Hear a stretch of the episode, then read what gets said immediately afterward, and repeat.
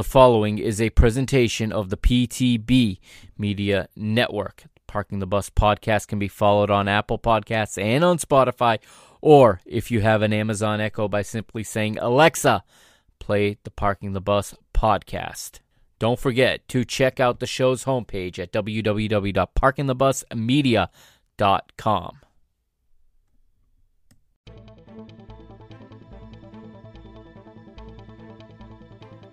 You're listening to the Parking the Bus podcast's continuing coverage of Euro 2020 here on the PTB Media Network.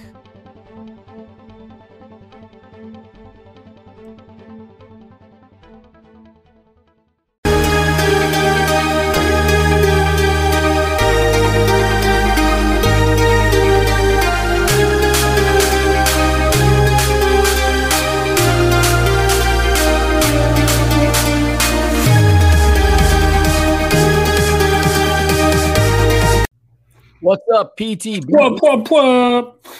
What's up, Fade My Plays? How are you doing tonight? Welcome to another episode of Parking the Bus.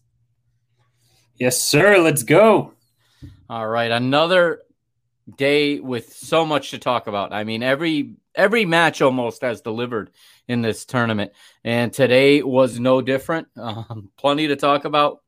Uh, what were your initial reactions at the end of the match? That Denmark were robbed.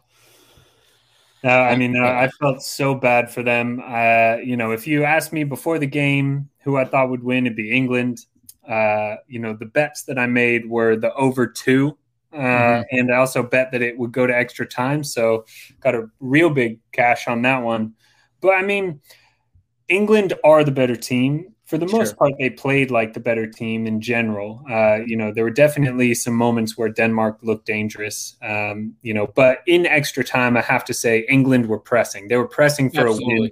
They knew that they could not let this go to penalty shootout. Yeah. Um, but again, like I said, I think England are the better team and would have got the win. But just you hate the way it happened. That. Yeah. Yeah, and and also like you know on this podcast at length, uh, you know, I've talked about how much I do not rate Raheem Sterling as a world class player. Um, but at the end of the day, it also sucks for English fans that, you know, I, I, would argue most of them don't care. They're through to the final. That's all that matters. But it sucks for them that, you know, most of the commentary after the game was, was it a penalty? Was it not a penalty? Right. When you look at the replay, it was an absolute dive but you know, and and again, uh, Leo brought this up, and you know, he's obviously a massive City fan. So yeah, so I was saying, you know, Sterling, I hate seeing him dive all the time, blah blah blah. And Leo said, you know, well then, if you don't give a penalty kick for it, then people wouldn't be diving. And I have to completely agree. I mean, what's yeah. Sterling supposed to do? He has nowhere to go. There's two players coming at him. If he feels any sort of contact, the way the game is played now, he has to go down. So you know, I mean, it sucks to watch him do it over and over again. But at the end of the day, he did what ultimately was the right call for trying to get his team to win. And when you go back and look at it from every angle, it's like, wow, like there was no contact. No, but, no. You know, and so it sucks. It sucks for the Danish fans that they had to go out on something that's highly questionable. It sucks for the English fans that everyone's like, oh, you didn't really win. Mm-hmm. But you know, at the end of the day, I think that this is the matchup, you know, that people expected and really wanted to see. I mean, I had a future yeah. on Italy and England to uh, be the finalists, so mm-hmm. you know, I'm not complaining. But yeah, just my biggest takeaway was talk about a letdown for what up until then was an exciting, you know, great game. Yeah, I, I agree, and I, I just want to preface by saying England were the better team and deserved to win. I think sometimes when we start to harp on the calls, we get misunderstood. Yeah. But that was the wrong call. and, and what's the point of VAR if they constantly? That's my you know. frustration. Like we've learned in this tournament that apparently nothing VAR can do to overturn these decisions because yeah. we've just seen one unless it's an offside we've seen one after another just be confirmed by VAR whether whether you know you see the that the call was right or not and this was a case where I think it, it doesn't get more clear than that that this isn't a penalty kick yeah. but Also, and and we've said this before in talking about other games, uh, but especially with um, you know the NBA finals going on right now, we see that a lot. It's just an extra punch in the gut. You know, mm-hmm. it's an extra fucking kick in the dick when the decision is made at a time where you have to know as a referee you just made the outcome of this game. Right. Like the idea that in extra time you straight away point to the spot. Fair enough. Like, because when it comes to a penalty, you kind of got to do that, I guess. Mm-hmm. But and then they review it and they made the conscious decision, looking at it from all the angles we saw, that said this is not a penalty. To say, you know what, we're gonna just hand, we're gonna make the decision about who wins this game mm-hmm. for you, and we're gonna say it's England.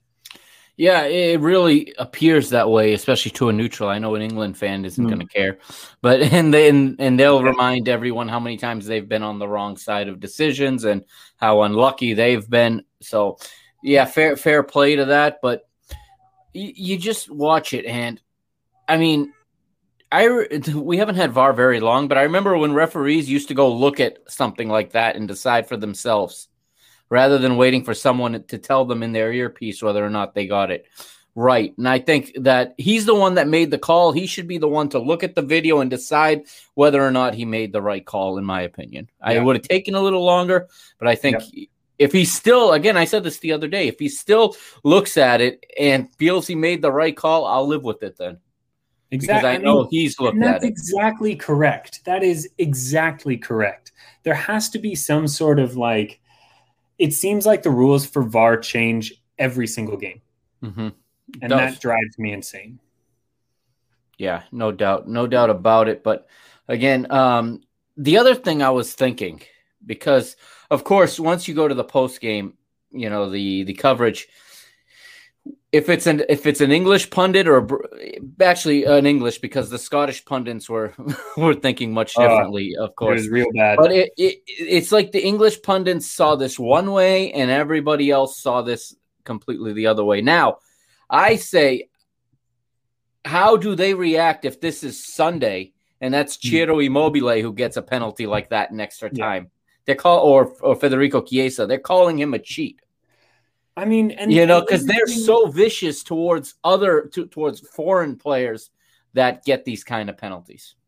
Well, and that and that's like the remarkable thing that I've noticed is, you know, in in watching the last few matches with England in the quarterfinal and the round of 16 and today, I've been paying much closer attention to how their forwards play, in specific Raheem Sterling and mm-hmm. Harry Kane. And they are hmm, I'm not trying to say they've been bad in any way. I think mm-hmm. especially mm-hmm. Kane today was fantastic. Mm-hmm. Um, but they have been playing for a lot of free kicks. And Harry Kane, I would say, isn't diving in the box, whereas Sterling, I mean, it seems like as soon as he's in the mm-hmm. box, you know he's going to dive. But Harry Kane today, I mean, the amount of fouls that he played for, being in nowhere in space and just shielding the ball until he gets fouled, and then you know we're we have a free kick for England from yeah. 40 yards out, and it just seems so interesting to me this style of play that Gareth Southgate has them doing that is very, very deeply rooted in trying to score the way that a team that you would think is you know the underdog is trying to yeah. score sit back soak up pressure and then score yeah. off some random free kick or some uh, you know um, break so I, I, just think it's you know again i don't get it but they're in the final so who am i to say anything of course. i just i am shocked to see yet another english performance that is wildly underwhelming with all the talent they have and i think it also exposes that ukraine game for what it was in terms of the Ukraine just being absolutely shocking mm. in defense that day, rather than England being good, because three of their goals were just free headers. You know, yeah. I mean, like especially that Harry Maguire goal, right? For number two, it was just like he's in acres of space and he's the best header of the ball on the pitch. Like, how does that work? Um, so yeah, I just I was very underwhelmed by England's performance yet again. I'm interested to see how they'll fare against the Italians, who are, you know, a step up in class from anyone that England have played. I think mm-hmm. England will get it done, hopefully. Um, but yeah, I mean, another thing that I will say, and again, not I'm not harping on Sterling specifically, just kind of in general, but the interesting thing is that in the first half, Sterling had a couple of chances that you know, uh, unbelievable he didn't put away. However, he was very highly involved in the England goal, which was an own goal. Uh, yeah, there you go. I mean, perfectly said. Um, yeah, we from- uh, we have a comment here from one of the viewers. SGPEPL. Uh, he says Kane shouldn't be looking for the ball 30 yards out from goal. Mason Mount isn't productive at all. Yeah. Um, yeah, exactly. He was dropping very deep, um, and he has this tournament a lot of times, not getting the service in the you know in the area of the pitch where he can do what he does, which is score goals. He's had yeah. to drop, and I mean England's first goal comes from him dropping and mm. sending in uh, who was it? Uh, Kyle Walker he sent in.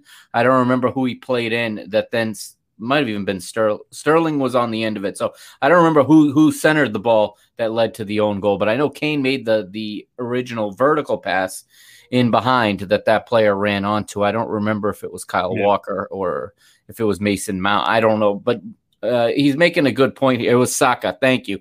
The viewer said it was Saka who who um got who's played that across.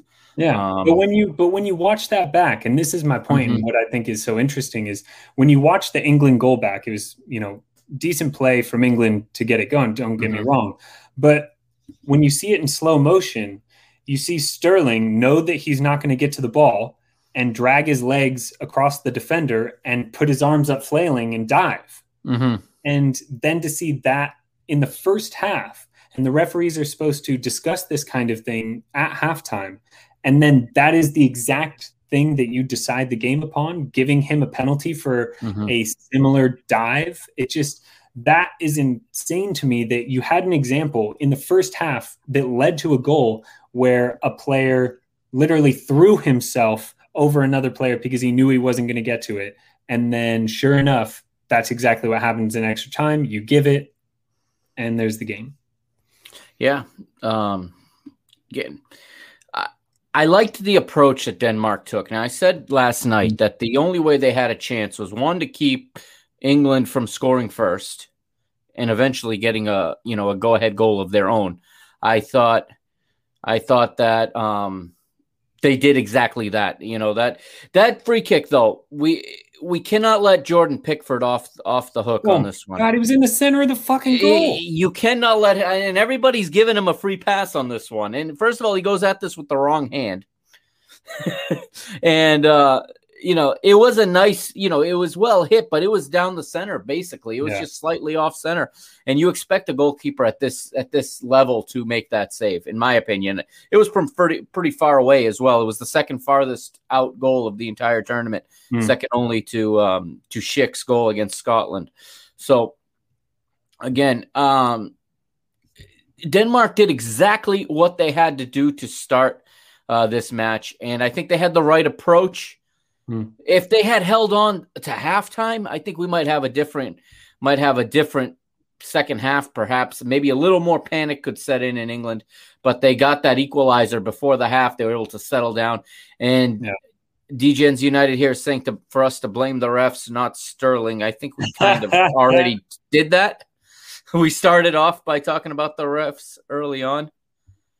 And we got another comment here. Denmark looked like a team who traveled all around Europe while England have played five at home. I agree 100%. They just went from Copenhagen to where did they play in St. Petersburg, I think, in yep. one game, then to then to Amsterdam, to Baku. Now they're in London. Yeah, they absolutely had a lot more, uh, as we say in the U.S., a lot more mileage in their legs, um, yep. and literally having traveled so much further. And you know, I don't I don't think this was necessarily the intent. But the only thing better than organizing the tournament in your home country is just organizing your matches in your home country, which mm. is what England was the deal England got in this. They only had to organize essentially the England matches. I know a few others were also played at Wembley, but for the most part, they only worried about England's yeah. matches. England played, like we said here, they've played five out of six at home. They'll have had seven out of, uh, sorry, six out of seven at home when it's set and done. Hmm. Whereas no other host team even came close to that many matches at home. And um, we even saw teams win their group like Italy and then have to go play in another country while they hosted two other teams from other groups. Yep. So it is interesting how that played out. I think in the future, if they go back to this this format, I would propose that the team that hosts the final stages should not be hosting the group stages. Yeah, so well, if, if you're going to host the, the, the semifinals, the, right, right. Uh, so I mean, but this is you know this was kind of an experiment. This was Michel Platini's doing years ago and by the time he was outed, it was too late to, to undo. so I think actually they've done a great job. Um, I think they've done a great job organizing this tournament, given everything they had to deal with. And we got another yeah. comment here saying England took the matches from Dublin, so that's why it's ended being okay. That's fair enough. Um, I do know Dublin and Bilbao pulled out late. Um, of course, the Bilbao matches were moved to Seville to what everyone's calling the worst pitch in the entire Euro. that, so, yeah, some things had to be moved around. I, I, suppose he makes a good point there. So it may not have been designed for them to get this much of a home a home uh, yeah advantage, but it really it has worked out really nice for them to play at Wembley. If they were the if they were hosting the whole tournament, I have to believe they'd move a little bit more around the country and not get all their games at Wembley like they yeah. have. And so, again, that's not that's not England players' fault. That's no, not no, not in fault. not at all. It's just an yeah. interesting way that everything has shaped up in this tournament. 100%, yeah. And and I think also the other thing is we saw, you know, whether it be the travel or just kind of the emotional toll, physical toll, whatever it may be, but definitely in the last 15 minutes of regular time, Denmark, I mean, they look tired. And then in the you know uh, entirety of extra time they just looked like they had expended all energy and just had very little left in the tank and you could see that mm-hmm. when they try and push everyone forward and then england would clear ball and their players just had no ability to get back and you know luckily no uh, no clinical finishing was done uh, from the England side to get it to 3 1 or anything in extras. But yeah, it was just, you could tell the team was pretty well uh, pretty well gassed. Mm-hmm.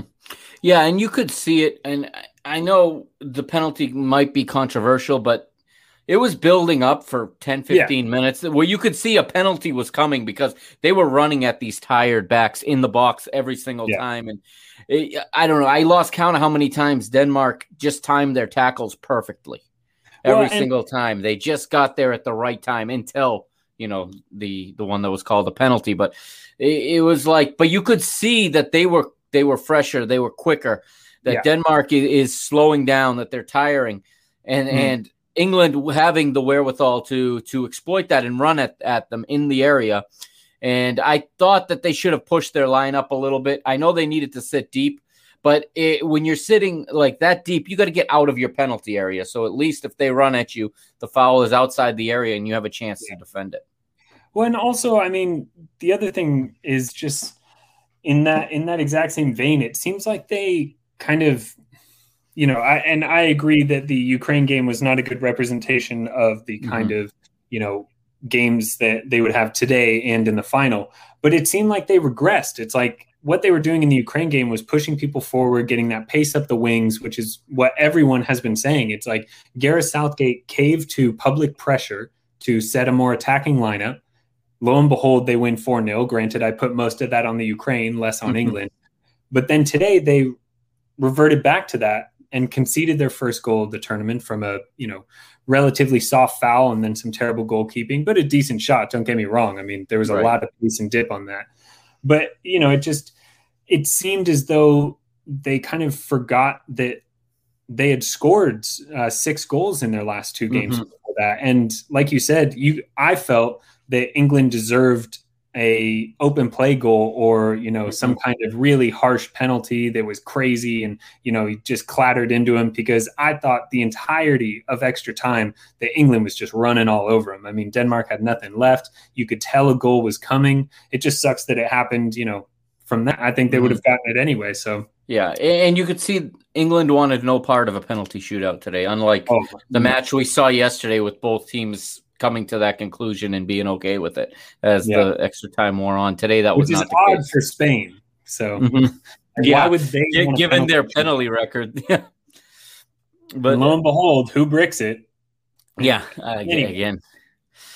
All right, so uh, looking at some statistics from this match, so uh, England had the better of the possession, about sixty to forty. Uh, mm-hmm. Take away a few decimals. Twenty total shots for England, six for Denmark. Fifteen chances created for England to four for Denmark. And then uh, looking at the pass totals, England is getting up. They're not in Spain territory, but they're connecting as many passes as anybody else. Yeah, they they got 637 passes. That's high uh, in this tournament. Backwards, right? That's true. Or in their own half between the two center halves, and yeah, yeah. exactly. Um, Denmark connected 432. I thought Denmark at times was in control. Mm. And I think they picked their their moments well. And I think they knew, as we could see, that they didn't have a lot left in the tank to uh especially to go the extra 30 minutes in this one. And I they knew they couldn't go all out attack the way, for example, Spain yesterday had to, right? And and I was waiting yesterday for Spain to just gas out, and they actually held on longer than I expected before mm-hmm. they just couldn't push forward anymore. But I think Denmark, you can see a intelligence and, a, and an experience in that side mm. that they know how to buckle down in these big matches and wait for their moments and and limit the mistakes. Um, unfortunately, it comes down to an own goal and a a missed penalty kick that rebounded right back to him. Talk about yeah, a little bit of good fortune. It's like Kasper Schmeichel did everything right except he parried it right back out in front for for Harry Kane. To his credit, didn't stand and look at it either. He uh, he no. crashed the rebound and and I think he knew it was saved from the moment he kicked it because he followed it immediately. Yeah, and and also, I mean, you know, you have to be there to score it, and I don't begrudge mm-hmm. that. But I think part a little part of the blame has to be on Kasper Schmeichel for, you know, I mean, parry it away or catch it. Yeah, don't catch try anything. and do one or the other. You know, it's like it, it was very clear he hadn't made up in his mind what he was going to do mm-hmm. uh, after he saved it because yeah, he didn't try to grab onto the ball, didn't try and push it away. No. Literally just put his arms out to block it and let it rebound yeah. straight at him. Right. Yeah, it, it was unfortunate because uh, it was actually a really poorly taken penalty and didn't deserve yeah, the goal in that in that sense. Yeah, you know. um, but in the yeah. end, of course, England get it done, like we said. Um, they have more in every statistical category. They they do deserve to win. It just the game gets marred and gets you know gets blurred by yeah. the way it happened, unfortunately. And exactly. of course, if you're Denmark, you the Danish players are so polite. if that was another country, that referee would have been surrounded and they would have walked him to the literally walked him to the VAR to the VAR screen, or they would have pressured him into looking at it himself. And the Danes, you know, kind of just accepted it. Yeah, and which is very odd because, you know, I don't know, maybe maybe Vestergaard thought that he clipped him, you know. And again, I understand it's in the box, you're tired, but I just it it's also equally part and terrible. And this again goes back to saying I don't blame Sterling as much as I blame the refs, even though I personally don't like Sterling. Mm-hmm. Um, but in real time, it looked like a penalty. And yeah, we have this disadvantage slash slash advantage of we can go back and look at all these angles and super mm-hmm. slow mo, high def, and see, oh, it's not a penalty. Yeah, but that only fuels the fire of mm. outrage for those who you know it screwed and pleasure for those who benefited from it. Yeah. So like that's another tough thing because genuinely i was watching it and i saw it and i'm like up oh, penalty. And it mm-hmm. wasn't until the third angle where you see straight on that his feet don't actually touch anyone is yeah. Like, ah, okay you know. So i think that's also a tough thing that the ref saw what we saw called it and then var has to say 1 billion percent you got it wrong and even though I think they did, you know, uh, it's it's hard to blame anyone there. Yeah, yeah, I agree. And I also thought it was a penalty in live action. Mm. And then after seeing re- each replay, I was less convinced. Basically, I was already doubting it the first replay, and yeah. then you see another angle, then another one, and I'm starting to say I'm I'm pretty confident that there was no contact there. Yeah, but unless there was a gust of wind or something. But but yeah, I mean, again, if that had happened against England, we'd be having a whole different conversation. Exactly. And I I think that's only fair to say because that's the truth. The, there's just this thing that goes around this team and the coverage and the fanfare that they're hyper analyzed. We look at all the games and we analyze the matches, but England matches get hyper analyzed, not just by their own press, but by everyone else's too, because there is just this fascination with this culture and this this mm. uh, following for this team that just goes to tournaments and everyone's waiting for them to to implode somewhere. Yep. And now they're going to the final, and you know everyone's jumped on the bandwagon. Mo- majority of people believe they've already won it. Um, yep. You know, they're, they're singing "It's Coming Home" more and more and more. This song was off the air for 25 years, and it's resurrected during this tournament, which is hilarious. But yeah, it was. You know, I I think they're going to win it, and it's you know, interestingly, I thought it was going to be a better matchup than now. I believe it will be because mm-hmm. I just thought Spain exposed a lot of the problems yeah. with Italy's defense and not that there is ticky tack or anything, but England kind of press forward very similarly to how Spain yes. do in the sense mm-hmm. that they're not, it's not long balls over the top. It's not pacey mm-hmm. wingers or anything. It's effective passing through the midfield. And even though I think that's the wrong way for England to play, that's the way they've been playing and the way they've been winning. And that is what Spain did. And arguably, I'd say Spain looked better for the 90 minutes that we mm-hmm. saw in regulation. Sure. Hey and you see the way the majority of England's goals come. They're on the overlap. The back yeah. overlaps the the winger, and he and then it hammers it across the face of goal. It's either a header or it's a tap in or or it's an own goal. But a lot of their goals come from from the ball being driven low across the face yeah. of goal. We saw yesterday how Spain was able to get in behind Italy's back line or mm. was able to run at them.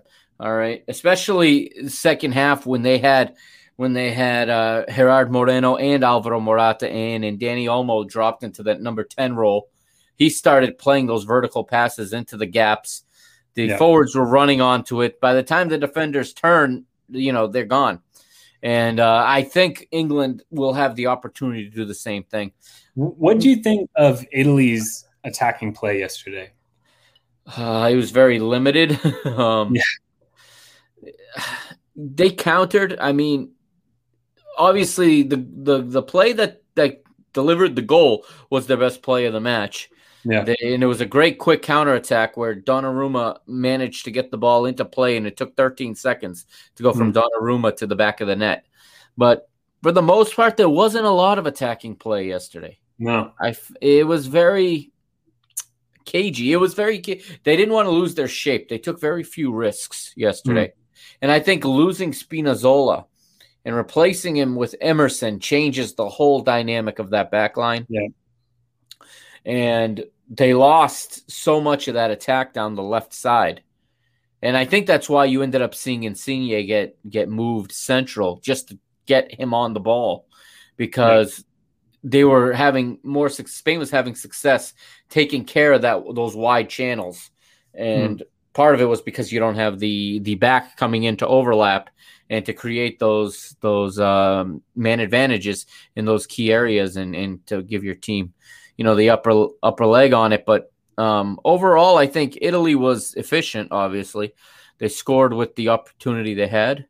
Yeah. um, but it was very calculated and not the way they've been playing up to this point. Yeah, I think it was it was interesting to see exactly what you said in terms of there just wasn't much of it which mm-hmm. is so odd because until yesterday, they had the most XG uh, of any team so mm-hmm. far in the tournament. Um, but also, it I mean, it can't be understated the loss of Spinazzola. I mean, mm-hmm. that man has done himself some favors in this tournament. Um, mm-hmm. Unfortunately, I hear that uh, hamstring injuries are kind of a common thing with him, which may Achilles, yeah, yeah, his Achilles, yeah. excuse me. But yeah, I mean, he was unbelievable. And I just don't know now how are they going to get these, you know, threatening balls because they it's just been overlaps for them the whole tournament. And then we saw without it, it's just I think I think this is like England written all over it. Yeah, I think Italy's going to play similar to how they played against Spain. Um, mm. Again, losing a key guy like that, I think, is enough to throw off the whole dynamic of how the team plays yeah. because now you've got four slow in the back. Um, you know, you have Bonucci and Chiellini who give you everything they have, but pace is not one of those things. No. And you know, you lose your your your speedy outside defender who can re- who, Spinazzola, as good as he was going forward, was just as good as a one-on-one defender and just as good at tracking back and getting back to help protect yeah. those center backs. So I think you're going to see Italy take less chances. They're probably going to sit in a little deeper, wait for the counter, and then try to use their dribblers, Chiesa, Insigne, to get into spaces and give themselves opportunities. We'll see if they continue to go with Ciro Immobile. He uh, he keeps getting pulled off earlier and earlier. Yeah. But um I have to think that that Mancini will play the way he's been. He's not going to make a change, a massive change now in the final. They may yeah. just tweak uh, how they set up, but I think their approach will probably be closer to what it was against Spain than what it was, you know, against Belgium for that, for example. Yeah, I mean, and and you kind of nailed it for me in my analysis so far. I mean, I haven't gotten too deep into it because you know the match has only just finished today. But where I see the mm-hmm. biggest disparity is that back line. I mean, you have Chiellini and Bonucci who are you know the wrong side of 35. Yeah, and these are your players that are supposed to be stopping Harry Kane and mm-hmm. Jack Grealish and Raheem Sterling and you know Saka and Rashford and uh, Sancho if he ever gets a minute. You know, I mean, I don't see that versus you know the Manchester back line of you know, Manchester United's Harry Kane and Luke Shaw, and then Manchester City's Kyle Walker and John Stones. Mm-hmm. I mean, they're young, they're strong, they're hungry. Luke Shaw and uh, Walker are unbelievably fast, and you see it today. I mean, again, I'd say arguably Luke Shaw was, if not the man of the match, one of the you know top three players mm-hmm. on the mm-hmm. pitch today, just in the danger he provides down that left wing. And that seems to be a lot of the success that they find because that's also where Sterling's coming in most of the time. So yeah, I just I'm very, very interested to see how Italy tries to break that down without overlaps, and then mm-hmm. also going the other way, how their back line in any way can keep up with you know all the players that England has yeah. for their attack, whether or not they play that way. I mean, you know, for me, it makes so much sense for England to just push the boat out in the first you know 20 minutes and just attack attack mm-hmm. you know go at them leave gaps in the back because you have players that are fast enough to cover but just show italy this strong offensive ability early and then that'll have them mm-hmm. running scared and if you get a goal then i mean you just revert to what england does best which is sitting back but i mean it's it i don't think without spinazzola and it's a huge downgrade to um I forget his name, who is Emerson. now yeah, thank you, who's playing left back. I mean, the downgrade makes England, for me, a much, much bigger threat to Italy's defense. Mm-hmm. Yeah, and we saw yesterday he brought on uh, Toloi and mm. played him on the right and moved Di Lorenzo to the left. Maybe that's also a, a possible backline that an adjustment he he makes um, be very very interesting to see what they what each team does because Southgate has changed something every match. So yeah, we, there'll be some kind of change in the ne- in the final, and it it could turn into into a chess match if if Italy can stay organized, keep the ball, you know, keep the play in front of them, not let themselves get turned to facing their own goal. And if Donnarumma is on his game and playing a little higher to to make up for that lack of of pace in the back, they could be controlling the game without the ball. And then yeah. you could really have a chess match to see which team tries to to expose the other one first. Yeah, I mean, and I don't know. I think the longer it goes, the more I like Italy. And that mm-hmm. I feel has been every match that I've watched England so far. The longer it goes without England leading, the more I think they're going to lose. Not just because, yes, we're getting closer to full time, but more because they haven't shown that ability to, when they have 20 minutes left and have to score, mm-hmm. they do. And that's that we saw a glimpse of it today in extra time. They were yeah. pressing, they were fighting. But yeah, whilst that is exactly what I want to see from them in the first 15 minutes of any game, mm-hmm. in the last 15 minutes of any game, if they're, you know, tied or losing, that was against a Danish team that had no legs left. That right. I mean, were much uh, lower competition than Italy will be. So I think for England, the talk has to be from Gareth Southgate. We need to be leading in the first half and sit on it. Yeah, I, I agree with that. And, you know, he doesn't want to be in the situation he was in today where they fall behind. Um, well, it's going to be harder. I, yeah, I, I will say this. I mean, again, I agree with you. I think there was a lot had to happen for that free kick to go in. Um, mm-hmm. It was a brilliant free kick in terms of pace and dip, but mm-hmm. Pickford should have saved it. I think he is no way should be the number one keeper for England, but whatever. Mm-hmm. Uh, but I do think that they kept their cool. You know, they didn't look as though, oh God, like we need to get a goal back. We need to hurry this up or anything. They kept composure. They got their goal. They were pressing the entire time that they were down. You know, I liked seeing that and it made me confident. And it's interesting. I'm looking at the lines right now mm-hmm. and to lift the cup, you know, to win mm-hmm. the Euros. Italy is minus 105, England is minus 115. I'm surprised that it's that close. I think you're going to see heavy money coming in on England. So if you oh yeah, without a doubt, yeah, get that bet in now. But even on the money mm-hmm. line, England plus 165 and Italy plus 195. Mm-hmm. Uh, the over under is two plus one minus 110 either way. But I'm just shocked that after what we saw Italy do, that I think the only reason England aren't bigger favorites here is just because of the fact that today they let Denmark in mm-hmm.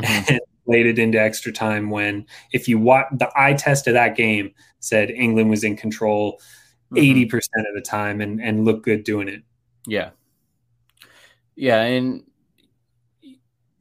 as as we get closer to game time, like you said, more money is going to be thrown on England, and it's going to yeah. inflate in their favor. Get that in now. get that in now. Um, also, as the game gets hyped, I think people are really going to get behind England. The yeah. media does a great job of, of telling you the story, and they they are like they've now taken out the Cinderella, if you will. They've taken out everyone's favorite, you know, every neutral's favorite team. I think they're they're they want to obviously be the story of this tournament now, and that's mm. by bringing it home. Although Kasper Schmeichel's comment was really funny. Has it ever been home? He said. he, he, pointed out that they won the World Cup and not the Euros. yeah, and uh, but yeah, I, I um, agree with you. I think also though people are you know and maybe today will change things a little bit, mm-hmm. but I think people will also be rooting for England because of the way Italy has played, especially in the quarterfinals. But just their, you know, diving and time wasting and all that bullshit that people hate watching, the neutral fans will lean more England because yeah. of that. And Italy is famous for that kind of bullshit mm-hmm. anyway. Um, you know, maybe with what happened with Sterling and all that mm-hmm. today, uh, that'll change. But you know, I, I also see that from a football perspective, England is kind of this, you know, rough and tumble, yeah, lovable underdog, even though they're not in any way an underdog, versus right. you know, the powerhouse of history that Italy is in international competitions and especially the Euros. Uh, you know, we'll see. We'll see how it goes, but I think you're going to see heavy, heavy line movement uh, towards England. Yeah, it, it's going to be a it's going to be a good game. I think it's going to. Yeah. It, it always is when you get to a final. Plus, you get two major footballing nations, two of the biggest, two of the most supported. Um, it, it's like a made for TV final. yeah, that's true. Literally. And um, it, these games, you still have to play them. They can go any way you know, 90 minutes. I mean, Denmark was close to taking this to penalties and probably winning if they get the penalties yeah. today. So it, it's way too soon to to start making the you know the parade reservations and to start start you know um, ordering the champagne, which I think some of the England fans have have been doing really since they beat Germany. But yeah. but um you still got to play the match. You know, you still got to play the match, and yeah. and and there comes something with okay. So England has lost their last you know, four majors in the semifinals, mm-hmm. uh, right? And five if you include the Nations League a few years mm-hmm. ago, and then you know, Italy. This is nothing new for them, so right. that that may be an element as well of just you know you have players that are experienced at this level across the board uh, for Italy and zero with England. There's no England player that has ever played in an international final because they mm-hmm. haven't been there. So, right. and there may be, I don't know, a bit of a letdown spot because of the win today. And they got over this hump of like never being able to make it out of a semifinal and right. all that kind of stuff. Uh, I personally will be betting on England. Um, but yeah, it's just, man, I, I really, really see this, you know, narrative of England being able to win and showing that they can win. And if they lose, it'll be through some, you know, they just aren't able to finish for 88 minutes and then mm-hmm. on a counter attack, Italy sneak one in, you know, something like that. But I believe England to be the better team, you know, by quite mm-hmm. some distance without Spinazzola. Yeah, that may that changes everything. The Spinazzola um, injury that really changes. Where Italy's going to have to find out where they're even going to attack this England team and how they're going to go about it. And like you said, one of their biggest weapons was Spinazzola, and he he's out now. So I'm wondering if he's going to make any slight adjustments in the in the yeah. positioning of the midfielders, or if he's going to stick to this traditional four three three. Because in this last match, Jorginho was not able to to distribute the way we've seen him do in the previous four matches. So I have to think that the, the Italian coaching staff is going to be watching film and trying to decipher how do we get, you know, how do we get more touches to Insigne? How do we get more touches to Jorginho? You know, um, Verratti's covering too much mileage. He's he's he's running, you know, covering too much space. They have all this data to analyze, and I'm interested to see just how they're going to adjust to each other.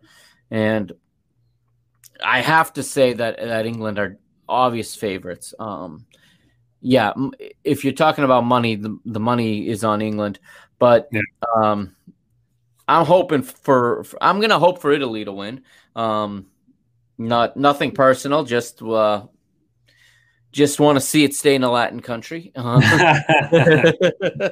Just a, a, little bit of that, but um, I, I, I'm my head is telling me England's gonna win, and my heart's telling me Italy. So just yeah. have to watch how they do it and, and see which way this one goes. Um, are you going to be available to come on Sunday night? I should be. Yeah, okay. absolutely. It's going to be uh it's going to be a long day. I think yeah. Uh, it's going to be a pretty pretty thirsty day for me. I have a big big family and a bunch of friends uh, uh-huh. they're all English that are going to be absolutely losing their minds on Sunday.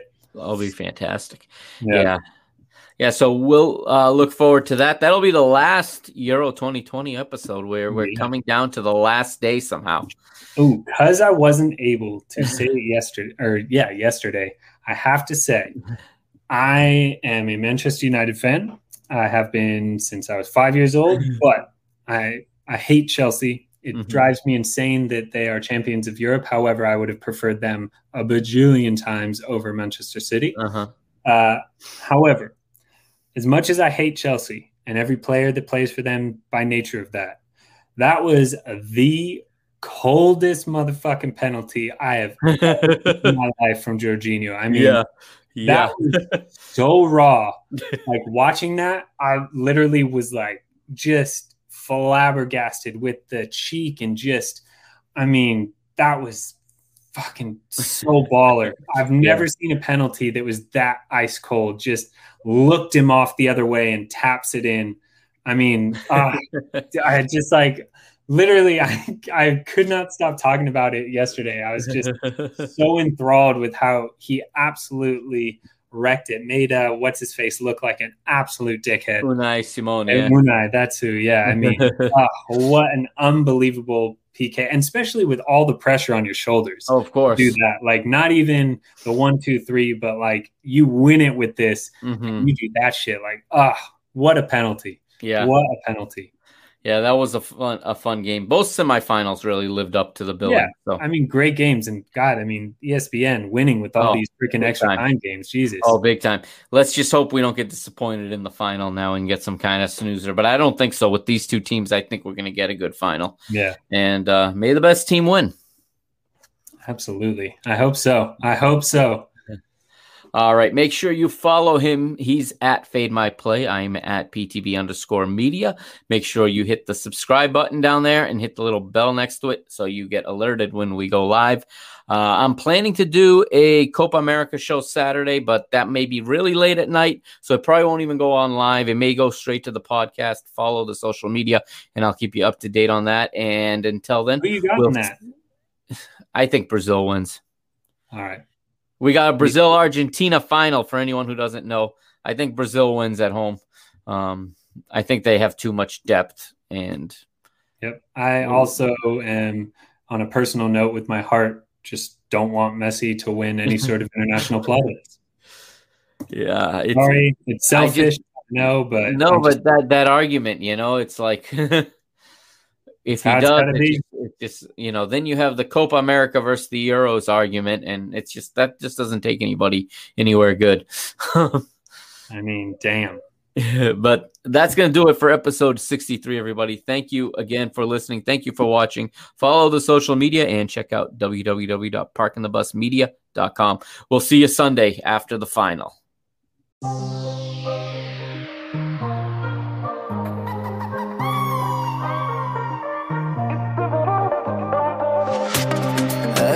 Vamos brindar novamente. O sorriso na cara tá sempre presente. O nosso caminho é seguir em frente. Esquece o teu passado e vive o presente. E se for, primeiro levo toda a gente.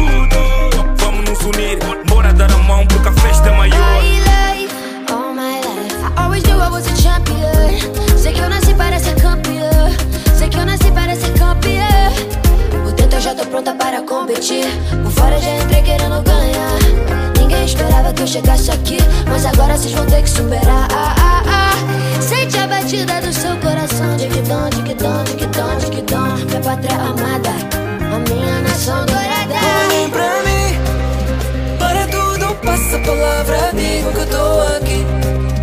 Com família e amigos, a minha volta para repetir.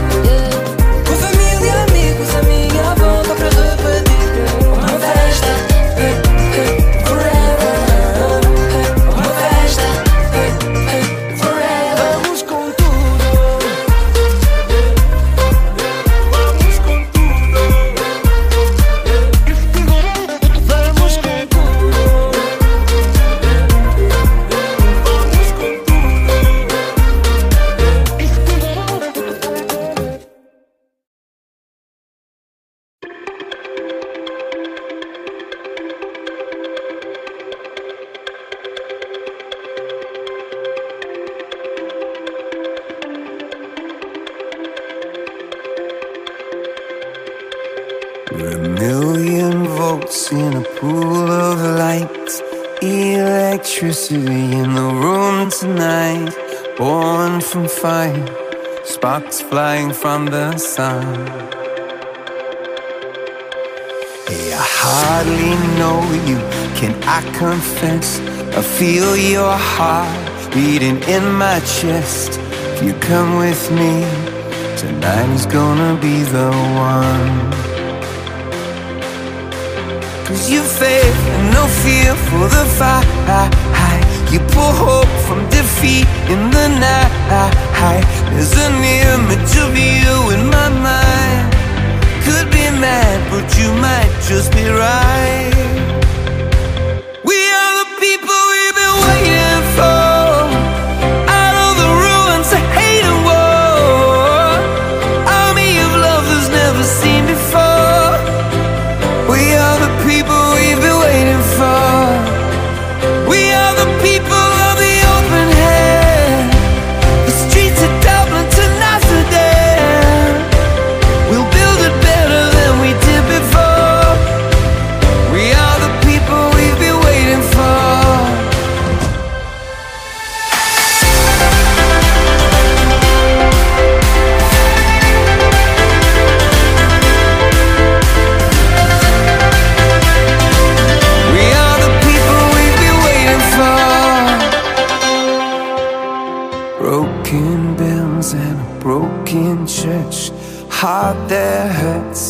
Heart that works. From a broken place, that's where the victory's won. Cause you and no fear for the fight. You pull hope from defeat in the night. There's an image of you in my mind.